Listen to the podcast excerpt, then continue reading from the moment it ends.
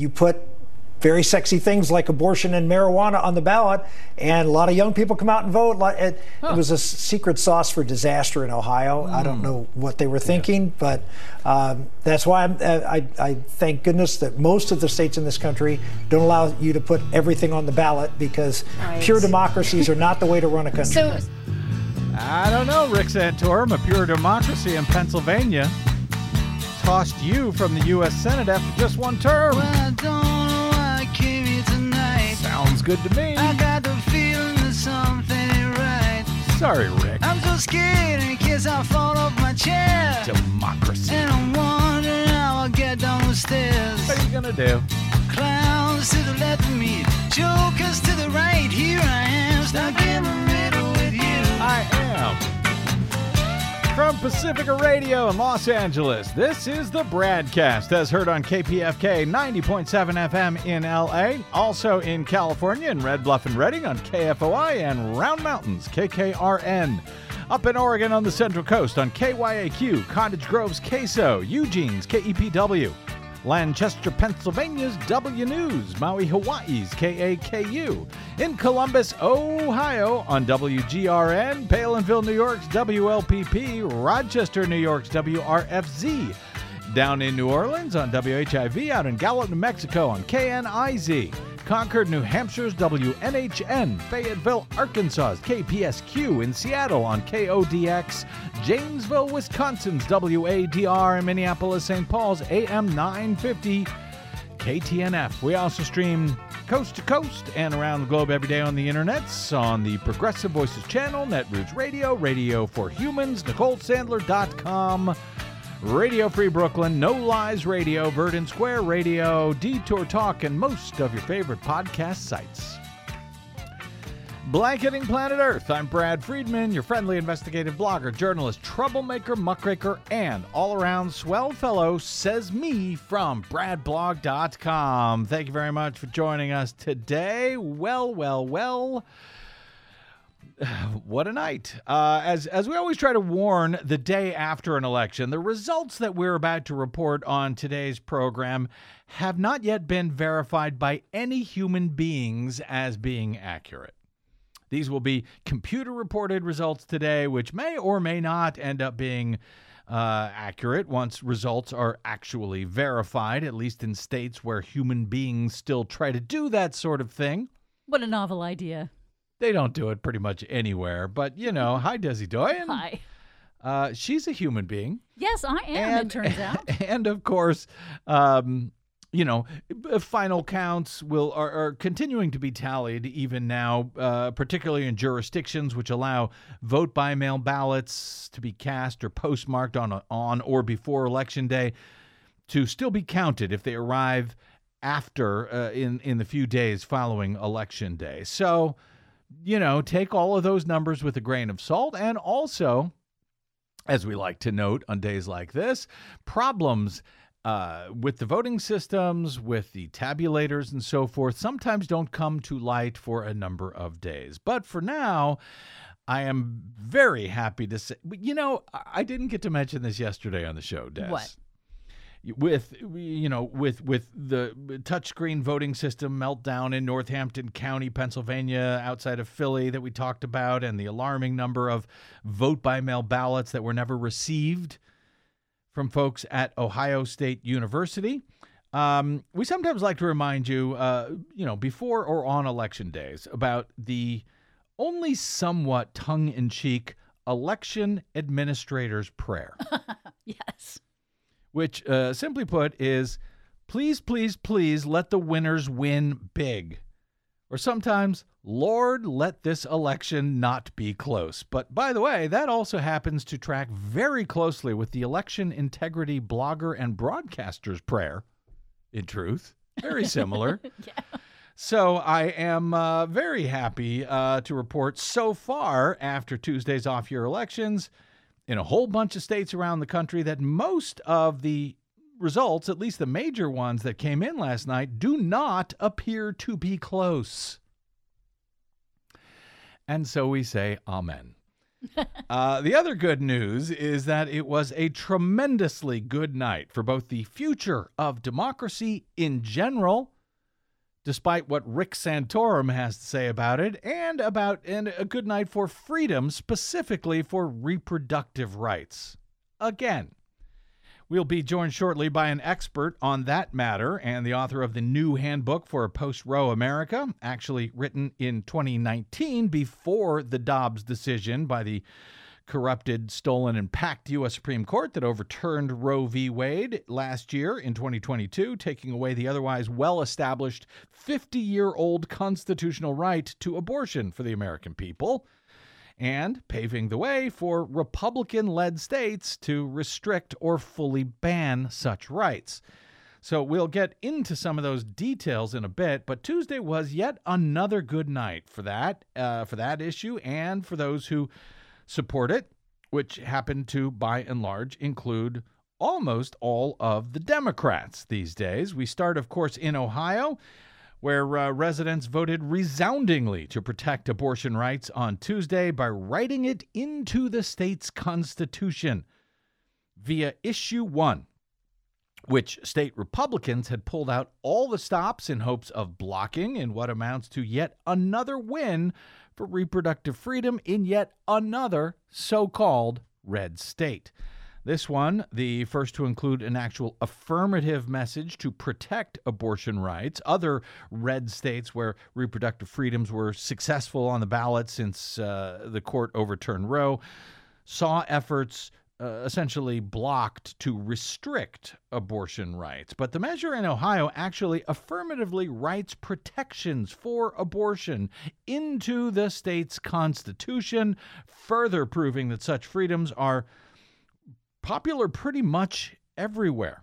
As I hope to discuss with my guest shortly, Tuesday's decisive ballot measure approval means that Ohio's six week ban, with no exceptions for rape or incest, passed by uh, state Republicans and signed by its Republican governor, though currently that six week ban is frozen in court. But it means that that uh, ban essentially is now moot. It will not go back into effect, ever, at least in theory. According to the latest numbers, with more than 95% of the vote in, Ohio is on track for a nearly 14 point yes margin on issue one. Compared to a uh, partisan benchmark in Ohio, the uh, 2020 election, that would be a 23 point swing for Democrats since they uh, lost the state by eight points back in uh, in 2020. So that appears to be what a winning issue looks like. Another winning issue on Tuesday in Ohio, uh, in Ohio, state voters approved legalization for the possession and sale of recreational marijuana by what could end up being an even larger margin than the abortion measure.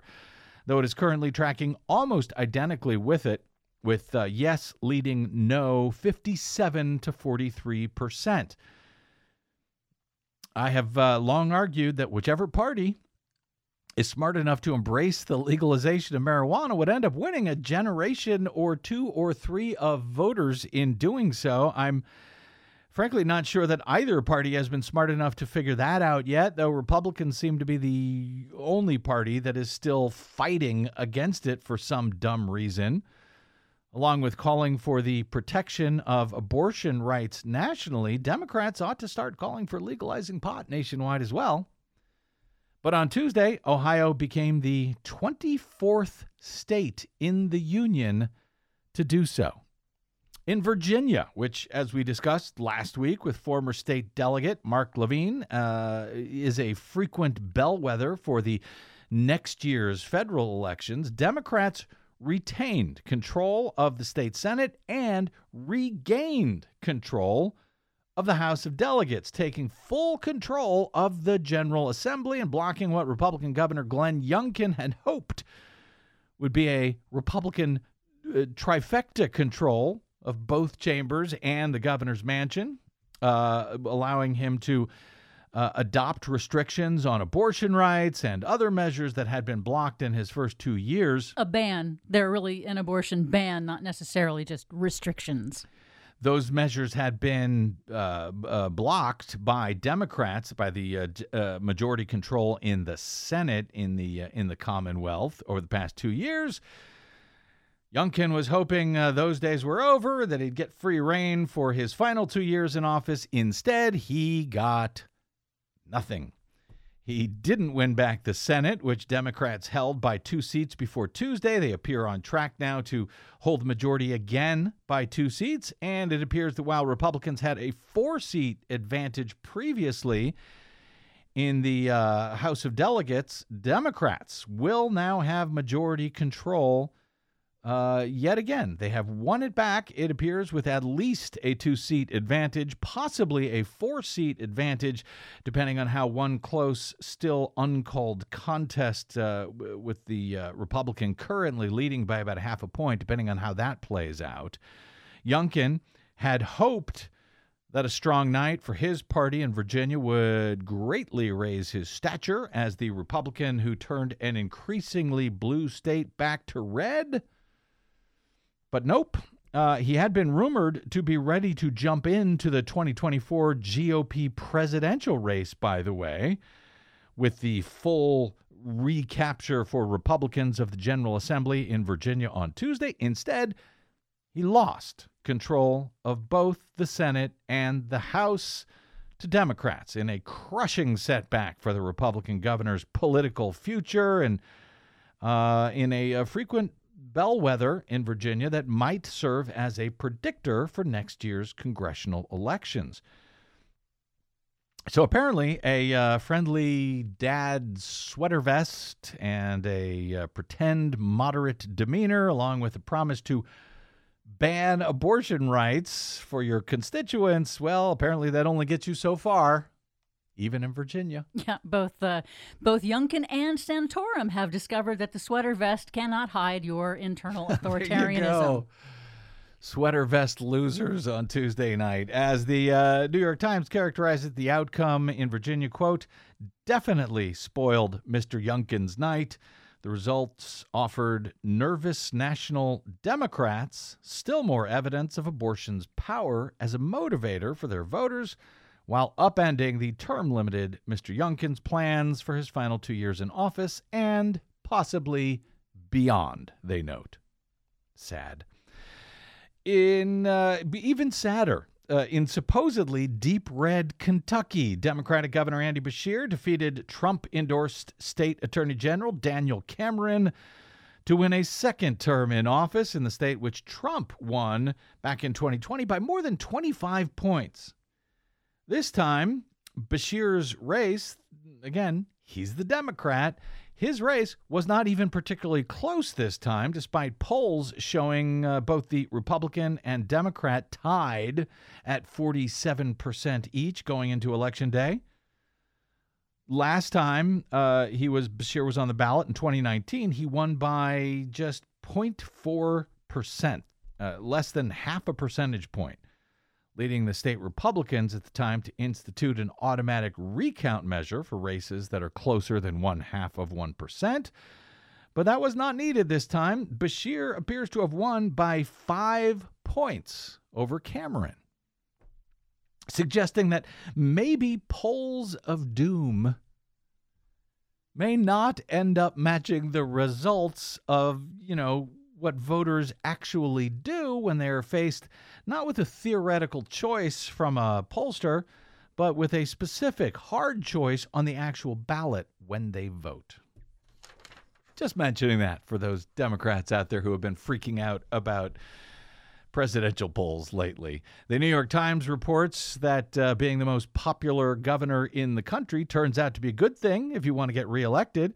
Beshear spent his first term and his reelection campaign hyper focused on local issues like teacher salaries, new road projects, guiding the state through the pandemic and natural disasters. And since last year's Supreme Court decision overturning Roe v. Wade, he has been opposing his state's total ban on abortion. His GOP challenger, Cameron, who was endorsed by Trump, sought to nationalize the campaign and juice GOP turnout by tying Beshear to Joe Biden and attacking him on crime and LGBTQ issues. That did not work. It's not as if Republican voters stayed home, the paper notes. All the other Republicans running for statewide office won with at least 57% of the vote. Beshear just got enough of them to back him for governor, a Democrat who can win Republican voters without making compromises on issues important to liberal voters is someone the rest of the party will want to emulate in red states and districts across the country, according to the Times. It's also something that might make him attractive to Democrats for years from now. Democrats are always happy to find a Dem that can win in the South for a presidential ticket. The Times also notes that Cameron's attacks on transgender rights did not work either. As abortion access has become the top issue motivating Democrats, and with same sex marriage broadly accepted in America, they write Republicans casting about for an issue to motivate so called social conservatives landed on restricting rights for transgender people. But on Tuesday, that did not work. In Kentucky, Mr. Cameron and his Republican allies spent more than $5 million on television ads attacking LGBTQ rights and Mr. Beshear for his defense of them. As Beshear noted during his victory speech on Tuesday, just look at what we were up against five super PACs. My opponent's super PAC, Mitch McConnell's super PAC, Rand Paul's super PAC, the Club for Growth, the Republican Governors Association, all running ads full of hate and division. And you know what? We beat them all at the same time.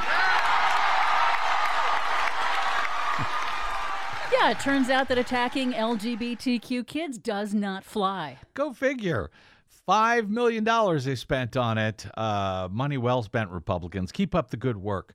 Um, and by the way, Republicans running for legislative seats in Virginia also spent more than half a million dollars worth of TV time on the idea of attacking LGBTQ rights. That did not work in Virginia either.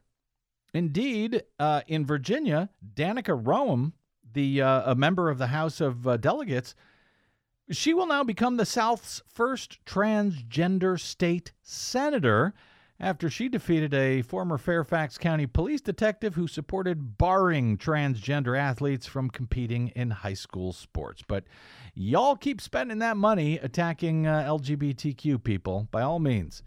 Both the legislative wins in Virginia and the gubernatorial election in Kentucky have proven in recent years uh, to be powerful bellwethers, predictors of the following year's federal elections.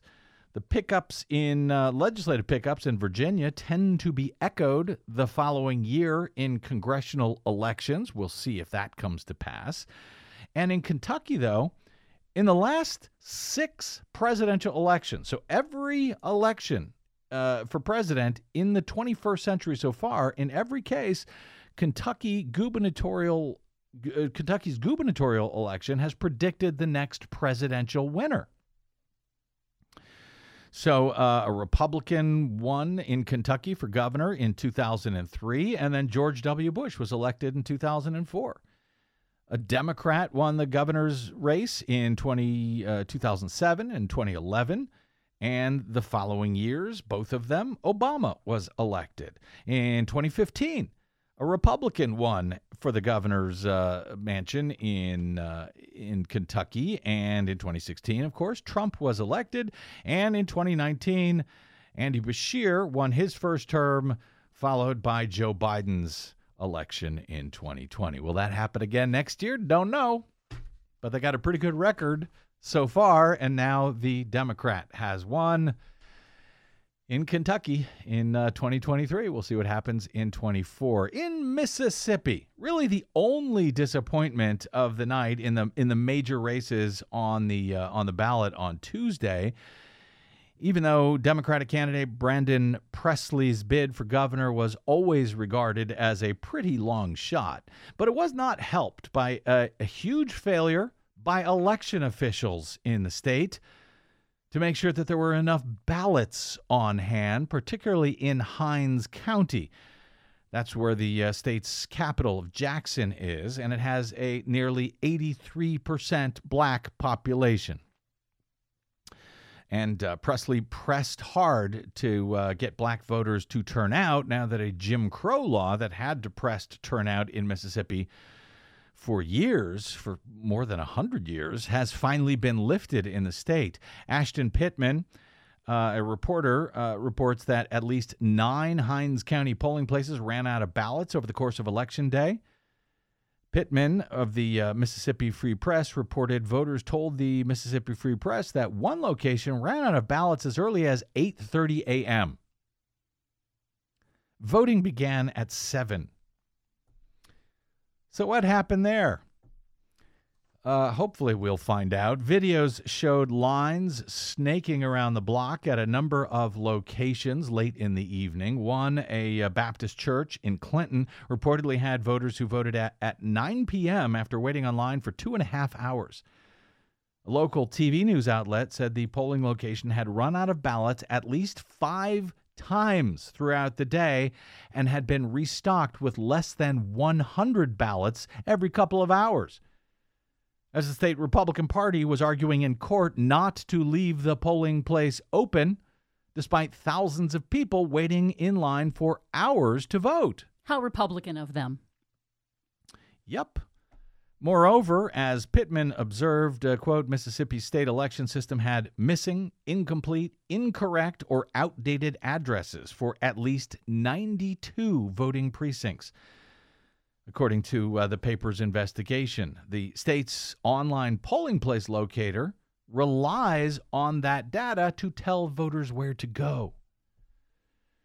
Pittman quoted tweet whatever uh, uh, tweeted quote whatever happens in uh, Mississippi tonight Mississippi has a serious democracy problem and we need to reckon with how hard it is for so many to cast a ballot here adding this isn't okay as of this hour, the scandal ridden Republican Governor Tate Reeves appears to have defeated Presley by almost five points, with the anti abortion Democrat underperforming expectations. As the Time notes, Times notes, Mississippi's governor's race was the exception to this year's off-year elections rule on abortion. The incumbent governor, Reeves, and his Democratic challenger Presley ran as staunch opponents of abortion rights. And in that race, the Democrat lost.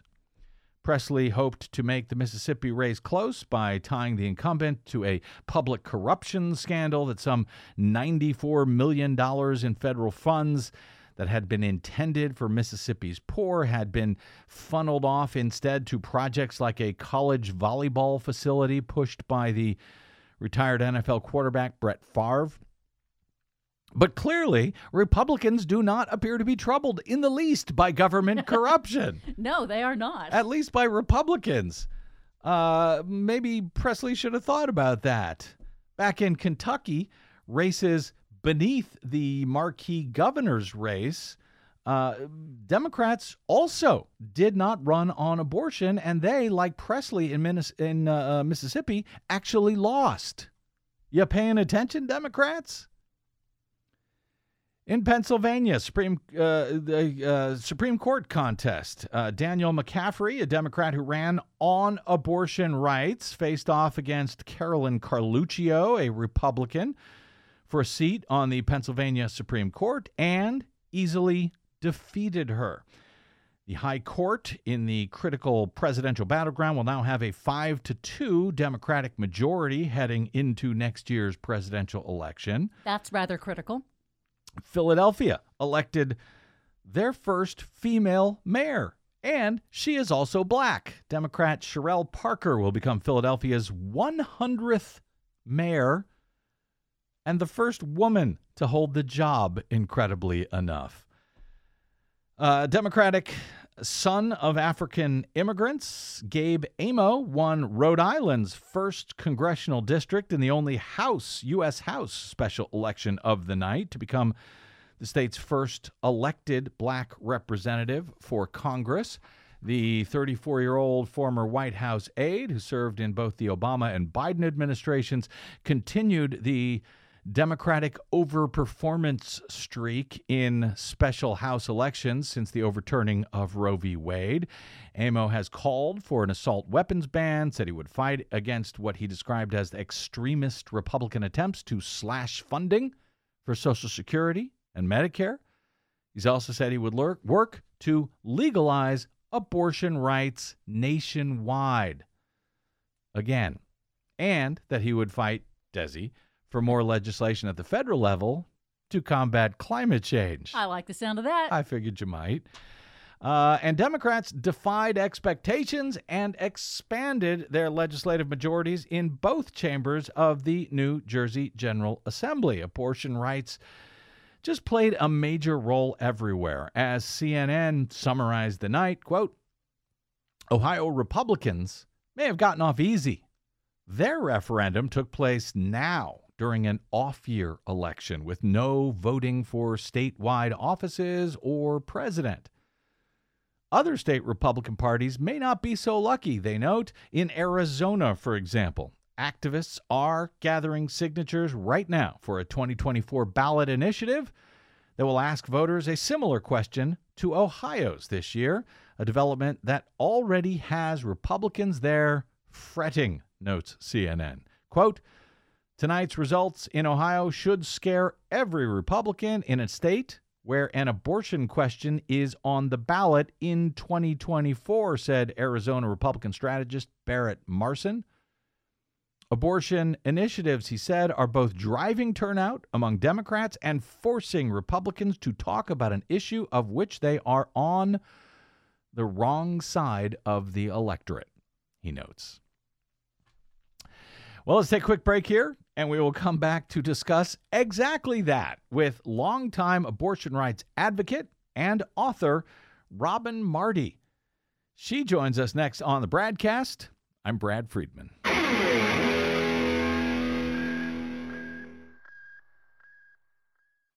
What the public hears on the public airwaves matters. At the BradCast, we do our best to bring you accurate news and analysis on the issues that actually matter, and we do it all independently without corporate or political influence. But we can't do it without you, now more than ever. Please help us stay on your public airwaves by going to bradblog.com/donate to help keep us going. That's bradblog.com/donate. And thanks.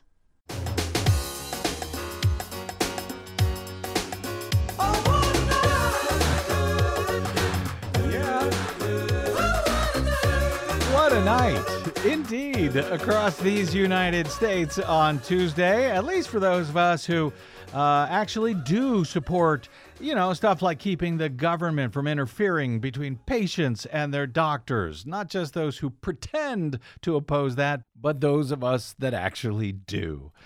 Welcome back to the BradCast. Brad Friedman from BradBlog.com. After Ohio voters on Tuesday approved a constitutional amendment protecting the right to abortion and other forms of reproductive health care, advocates both for and against reproductive freedom are now looking at how they can get support on 2024 ballots in at least a dozen states. Since the U.S. Supreme Court overturned Roe v. Wade, the 1973 decision that had protected abortion rights nationally for nearly 50 years until our packed, far right, con- corrupted Supreme Court majority actually took that right away from Americans. Since then, voters in all seven states that held a statewide vote on the matter have backed access to abortion. That has been true in so called blue and red states alike, including Kansas, Kentucky, Montana, and now, of course, Ohio, where voters Tuesday enshrined abortion access into the state constitution by a whopping, as of this hour, nearly 14 point margin. As of right now, the results are approximately 57% to 43% in favor of reproductive freedoms in Ohio, almost the exact same percentages that voted against the cynical Republican effort over the summer to place a measure on a special August election ballot to mandate that all future initiatives, including the constitutional amendment on the Buckeye State ballot this week, would have to win by 60% instead of just 50% for passage. That issue one back in August failed in the otherwise GOP controlled state of Ohio, where Tuesday's issue one succeeded despite Republicans in the state pulling out all the stops to block it with that special election in August, with a rewritten ballot summary on Tuesday using anti abortion like wording, with some thousands of voters quietly purged from the rolls even after voting had already begun for Tuesday's elections by the state's Republican Secretary of State, Frank LaRose, who hopes to be the GOP nominee for the U.S. Senate in Ohio next year. Abortion rights are clearly a winning issue, seemingly everywhere. At least everywhere that the matter has been on the ballots since the Dobbs decision last year overturning Roe, and advocates on both sides of the issue are now taking notice bigly, hoping to uh, either replicate or avoid the very clear pattern that we have seen over the past year and a half. Constitutional amendments to protect access are already on the ballots for 2024 in blue states like Maryland and New York. And questions are being considered for several other states next year, some to protect access and some to limit or ban it. In Arizona, Colorado, Florida, where Republican presidential candidate Ron DeSantis has signed a law to ban the procedure after just six weeks. In Iowa, Maryland, in Missouri, which has banned abortion at any time with no exceptions for even rape or incest. In Nebraska, in Nevada, in Pennsylvania, South Dakota, and Washington state. It is as if there is now a completely new playbook for politics in post Roe America, which is being written and likely today rewritten even as we speak. Luckily, I happen to have standing by the woman who actually wrote 2019's prescient new handbook for a post Roe America, as well as the end of Roe v. Wade inside the rights plan to destroy legal abortion. We spoke with her last back in August, the day after the GOP scheme to make uh, constitutional amendments more difficult to pass in Ohio went down in flames. And she joins us again for another victory lap, perhaps. Robin Marty is the operations director for the West Alabama Women's Center, which, as the clinic notes, provides judgment free reproductive health services in Tuscaloosa, Alabama. Or at least those reproductive health services that they are still allowed to offer in Alabama. Robin Marty, I know you are on the road today, uh, so there may be some noise, but I really want to thank you for taking some time uh, out uh, as you're traveling to join us again on the broadcast today. Of course. As when I said anytime, I meant literally anytime, even in the middle of Union Station. there you go. Uh, let's let's start with the big picture, Robin. Obviously, it was a huge night on Tuesday for reproductive freedom in Ohio, but also in Virginia, Pennsylvania, Kentucky, and pretty much anywhere else that abortion rights played any sort of role in uh, in several major contests on the ballot. But arguably it was a big night for everywhere in the country. I think. Again, what's your big takeaway? Uh, you know, for a start from the results that we are learning about today. I mean, I think that the most important thing to take away is the fact that voters are still pissed. And this is exactly their way of showing how angry they are. It is going to take all of us as voters who believe in reproductive rights to go out, vote, and change the government on every level. And that's what people did yesterday. They changed it in governor's races, they changed it in state houses and flipped state houses. They changed abortion languages on the ballot. They went and took out school boards that had gone totally MAGA and mm. had started trying to take away the ability for kids to be able to read age appropriate sex ed books. Mm. So we literally are going at every lever of the government, and that is going to change things back. Uh, how much of what we're seeing now, Robin, with, with these ballot measures so far in every state, red or blue, since Dobbs, uh, resulting in protections of abortions, how, how much of that is what you actually expected back in 2019 when you wrote about both the end of Roe v. Wade and your new handbook for post Roe America? Did, did you foresee this kind of support uh, across I the country? expected it.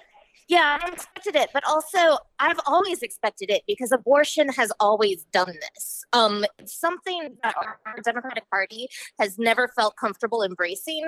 But when we talk about full state votes and ballot initiatives, this goes all the way back to the Dakotas in like 2006. Um, they had their first personhood amendment votes back in then, and um, it was North Dakota, or I'm sorry, South Dakota, and it failed by 60 40. Um, back in Mississippi in 2011, again, failed 60 40.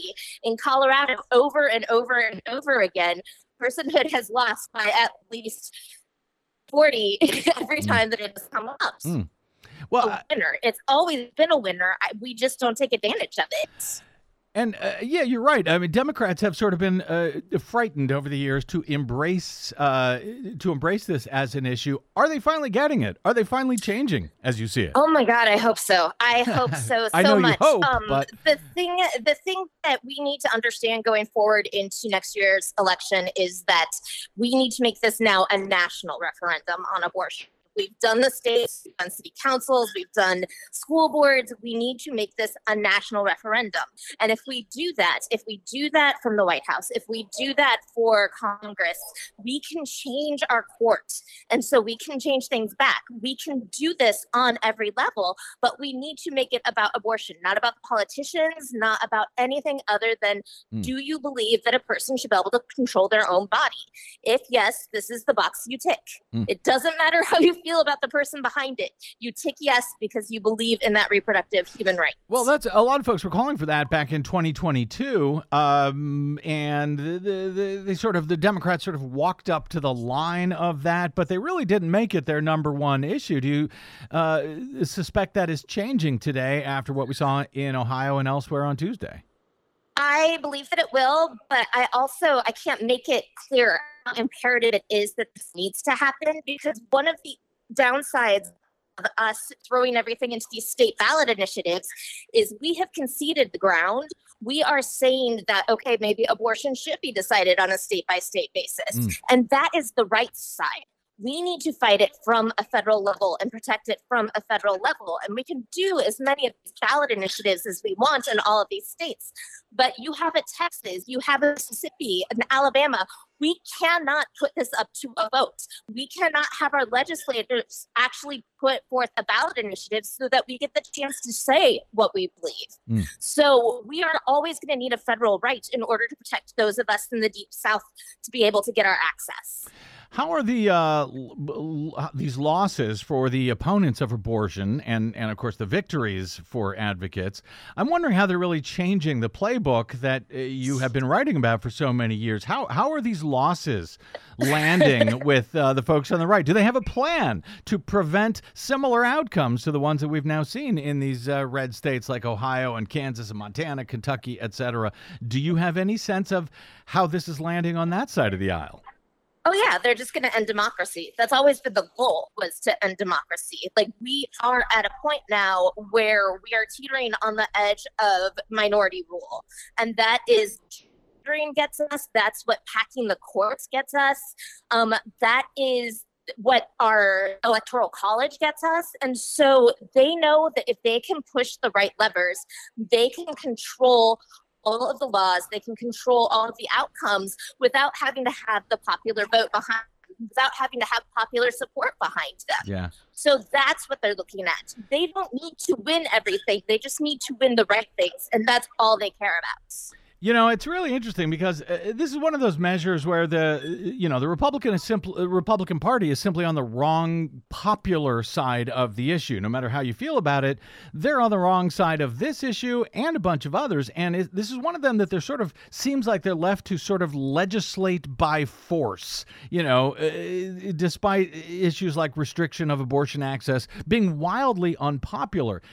Is that Oh, sustainable over time? It I don't know. I mean, Alabama is the best example of what that looks like. The directly after Roe v. Wade was there was some polling that showed that 60% of Alabamians believe that abortion should be legal at least in the first trimester. 60% of Alabamians said that. And this is the only state that actually has personhood on their state constitution. So even now, with Tommy Tuberville doing all of his crap with the with blocking the military leaders, Mm-hmm. they had a GOP pollster come in and ask questions about that. And they also asked about abortion again. And once again, 60% of Alabamians believe that abortion should be legal in the first trimester. At this point, in Alabama, there is less than 20% of, of the voters who believe that abortion should be completely legal at every point after conception. And yet, that is what is in our law. That is what is being enforced. They can't let this go up for an actual popular vote because they know that they would never be able to keep their restrictions. So, yes, they govern by force. Well, and uh, you know th- that brings up the the question, and, and you sort of referenced it a, a, a bit ago. You know, these wins, obviously, state by state, they're great. Um, but there are still these huge swaths of the country right now where it is next to impossible, if not actually completely impossible, to receive necessary reproductive health care like abortion, Yes. including your own home state of Alabama and your own West Alabama Women's Center, where, as I understand it, abortion is. I think almost completely banned with very limited exceptions in Alabama, and the state Yes. constitution itself explicitly excludes abortion rights. So, is there any way out, uh, you know, from under that on uh, on the road ahead in the deep South, like states like Alabama, or is the only solution a federal solution at this point? Are there efforts in the deep South in Alabama to rewrite, I guess, the state constitution on this?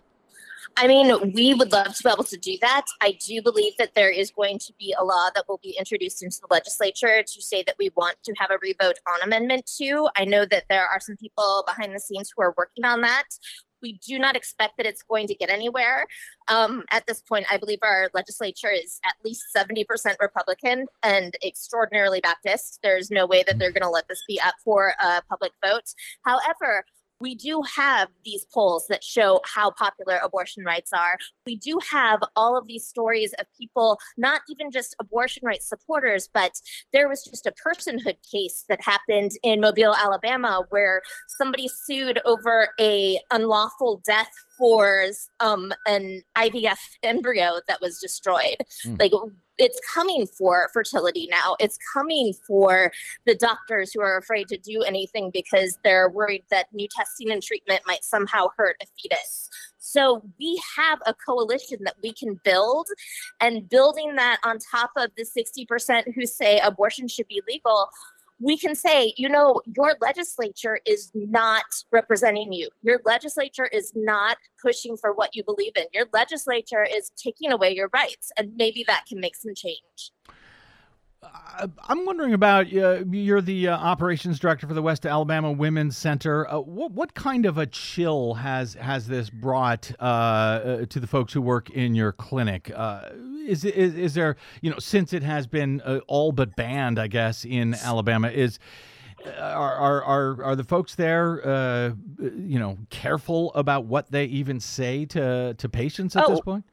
We're beyond banned. Um, we actually have a gag order on us, essentially, that the attorney general has said that it is a criminal conspiracy for any person in Alabama to assist someone in finding even a legal abortion. So we cannot tell people where the nearest clinics are. We cannot tell them what how far they go in gestation, um, which would be the best ones for them to reach out to. All of that would be considered, according to him, a criminal conspiracy. Um, that is something that we actually filed a lawsuit along with the Yellowhammer Fund back in, I believe it was the end of July. Um, there was supposed to be a motion to dismiss hearing last week, but it got rescheduled. And yesterday I learned that it sounds like the Department of Justice might be filing in our favor a separate filing to support us. So even in cases where uh, what what are the what, what are the rules in Alabama for uh, you know health of the mother, life of the mother, and so forth? Are you able to? Um, yeah. so it's a irreversible bodily harm Um, but doctors don't know what that means or how that actually uh, sits. Allegedly, we can do miscarriage management, and that is something that we do at our clinic. We have our own protocols that we have in place to be able to verify that this is definitely a pregnancy that is not going to turn into a viable, um, healthy infant. So if there's no heartbeats, we can go ahead and do an. If somebody's HCG, which is how it tracks how pregnant a person is, Mhm. if that starts to go down, if we have those numbers from blood draws, then we can use that to justify doing an abortion. But honestly, it's people come into us for miscarriage management because they go to hospitals and the hospitals don't do anything. So at least they know that we will take care of them. Whereas the hospitals, either because of the law, we don't know if it's the law or they're too busy. All of our hospitals are shutting down. We lost three maternity wards um, just in the last two months in this. So there's just not access of any type. Wow. And and and if they come in, you can't tell them, "Oh, you you could go to uh, Florida." I'm sort of looking at the map trying to figure out where they can Nope. go at this point. You can't even say, "We can't do it here," but you can go to Florida, you can go to Ohio, you can go to Georgia or Nope. something like that. We are not allowed to tell them where they can go. Just unbelievable. I uh, do you uh, Robin Marty, uh, you know, obviously these these protections are very popular on the ballot. I'm wondering uh, what, if anything, do we know about the effect of these measures on other ballot issues uh, and contests? In other words, are voters splitting off their opinions on abortion from other matters on the ballot? Or some Republicans who, you know, maybe siding with reproductive freedoms still uh, voting for Republican candidates or, or issues otherwise? Or is there a substantial gain for Democrats overall in other contest, contests whenever abortion rights is on the ballot as well? Do, you- do we have any data on that? We don't really have data yet. Um, we do have a little bit of data on abortion and marijuana um, just from the Ohio election. And so we do know that there were people who voted in favor of abortion rights who did not vote in favor of legalizing marijuana. Um, so obviously there are some some things going on there, whatever those might be. I know that the New York Times put out something analyzing the different counties that had voted for Trump in 2020 and how they compared when it came to voting for abortion. And a lot of people voted in favor of the abortion rights that had voted for Trump before. Mhm. So there's definitely something uplifting that will kind of bring up all progressiveness and hopefully progressive candidates as well when it comes to ballot initiatives. And I think, quite frankly, if you look at the list of especially the newer ballot initiatives that are happening, there's a reason they're all in swing states. Mm. And it's because they are trying to make sure that these we can get out the vote. And after seeing the the polling that's happening in swing states right now, I, I let's let's say abortion's very popular. And mm. so hopefully popular enough to buoy all boats Well, you know, I, I do keep hearing, and I and I'm I'm going to predict that this should happen again around January or so. I, you know, every few months since Roe was overturned last year, I, I keep hearing that oh, the issue may be losing its potency for voters. no Uh, you don't see any you know sign of that, that happening. men men say that Uh-huh. male pundits say that every time no it's not losing it because we live with this every day we live with the knowledge that we could be forced to continue a pregnancy that could kill us because that's the reality. Every pregnancy no matter where you live how rich you are your race um your age every pregnancy can kill the person who, who is carrying it. And obviously there are people who are far more vulnerable and those are the people that live in states like mine but every person puts their health and life at risk being pregnant. So no we're not just going to forget about it and say oh well it's been a while. There's still a bunch of states. We've got more states now. So i'm sure it's not that bad. I don't know. There's a lot of dudes telling me that it's just not that big of a deal. tell those dudes if they want sex then they better think it's a big deal there you go. Robin Marty is the operations director for the West Alabama Women's Center, uh, providing judgment free reproductive health services in Tuscaloosa, Alabama, of all places. She is the author of the 2019 new handbook for a post Roe America, which may need to get rewritten and republished at this point, Robin. Well, it just so happens that there is going to be a third edition and it will be out in October, and I am updating it as we speak. Very nice. Stay in touch with us uh, uh, for that one, Robin. We'll always uh, look forward to talking to you. She's also the author of The End of Roe v. Wade Inside the Rights Plan to Destroy Legal Abortion co written uh, with our friend Jessica Mason Pieklo, who's also been a guest on this program. You can find Robin on the Twitters at Robin Marty. I think she's also over on Bluesky uh, Social Yeah, now. I actually left Twitter. Oh, you did? so okay. I, but I'm Bluesky all the way. All right. Well, we'll find you there if I ever sign up to Blue Sky. Uh, and of course, uh, more information. We'll uh, link to her books as well as to the West Alabama Women's Center at alreprohealth.com. Robin, always great speaking with you, especially on a day like today. Congratulations. Keep up the good work. And thanks again for joining us while you're on the road. Of course, anytime. Thanks, literally. Robin. Thank you, Robin. Bye. Man, okay. Can, can we air that part about if they ever want to have sex again, by the way? Do we have to censor that? I think Uh, we're allowed to we're put okay that in that? there. All right, Yeah, all but right. but one thing that she said that really jumped out at me was that now that these uh, Republicans in these Republican-controlled states have lost so greatly, Yeah. um, that they're now probably going to pull out all the stops to make voting as difficult as possible for as many people as now possible. Now they're going to pull out the stops? They're They've been pull out- pulling them out for years at this point. They're going to invent new and insidious ways of preventing people from voting. Which, yeah, which is what Robin said is is Yep. their tactic. They're just going to end democracy, she said at this point. Yep. Our job, not let them, Correct. which won't be easy. But uh, well, days like today uh, don't hurt. Uh, nice, nice No. to have a not horrible election day again. Agreed. Uh, speaking of which, uh, one more before we go, and th- this actually might be my favorite victory from Tuesday night. Doesn't necessarily have anything to do with abortion or anything else, but exonerated Central Park 5 member Yusef Salaam won a seat on Tuesday on the New York City Council, completing what AP describes as a stunning reversal of fortune decades after he was wrongly imprisoned in an infamous rape case. And if you haven't seen Ken Burns' documentary on this, if you're too young to remember it, or if you're uh, old enough that you do remember it, but uh, probably do not know all of the details, Ken Burns' uh, Central Park 5 is a, a, a stunning story. Yes. And uh, now that uh, Salaam, a Democrat, will represent a central Harlem district on the city council, well, that documentary is, w- will kind of blow your mind even more. The uh, victory for Salaam comes more than two decades after DNA evidence was used to overturn the convictions of Salaam and four other black and Latino men back in the 1989 rape and beating of a white jogger in Central Park. It was uh, uh, a horrible crime. But these young kids uh, who were, Salaam was arrested at the age of 15, they didn't do it.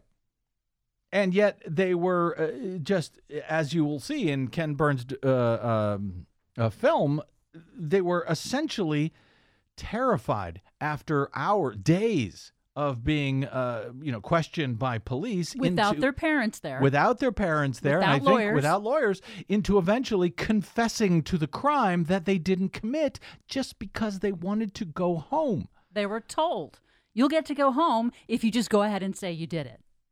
And so they said they did it and they were not allowed to go home. They went straight to jail. Salaam was arrested at the age of 15. He was imprisoned for almost seven years. Some of the other boys were held uh, for 12 years. Salaam said in an interview before the election, quote, "For me, this means that we can really become our ancestors' wildest dreams."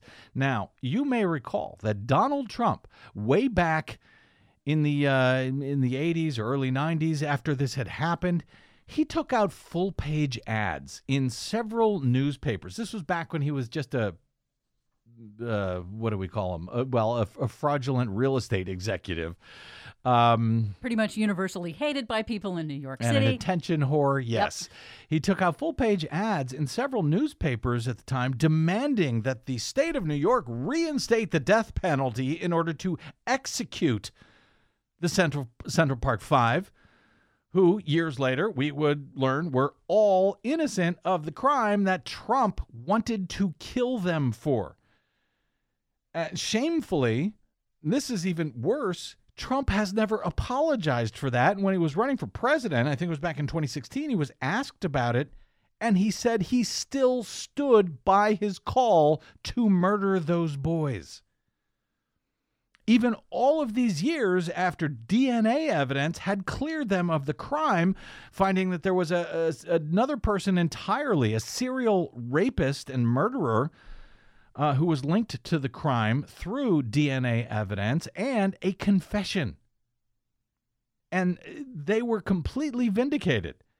Their convictions were vacated in 2002, so 20 years ago, and they received a combined $41 million settlement from the city. And yet, Trump, 20 years later, still refute because he is sick and twisted still refuses to concede that he was wrong in calling for those innocent vindicated children to be killed but he just can't admit he got that one wrong that guy that guy is now the republican frontrunner for president of the united states next year the good news is he's also about to lose his entire business, his entire fraudulent business empire in New York City, where Yusef Salaam will now be a member of the city council. So there is that. A good day indeed for democracy on And for Tuesday. rights. Yep. All right, we got to get out. Uh, my thanks again to Robin Marty of the West Alabama Women's Center, to our producer, as always, Desi Doyen, and to all of you for spending a portion of your day or night with us. It is always greatly appreciated. It is always an honor. If you missed any portion of today's program, or you want to share it with someone you know, love, or hate, you can do so anytime for free at bradblog.com. There is no paywall there, thanks to those of you. And we rely only on you uh, to keep us on your public airwaves. Those of you who hit one of those don't donate buttons at bradblog.com or stop by bradblog.com slash donate. Thank you in advance. Uh, we appreciate it. We need your help. You can drop me email if you like. I'm bradcast at bradblog.com. And on the Facebooks, Mastodons, and site still known as Twitter, you will find me at the Brad Blog. We will see you there until we see you here next time for our special coverage of the third dumb Republican GOP presidential primary debate. Special coverage on our next show. Hope you'll join us for it. Until then, I'm Brad Friedman. Good luck, world.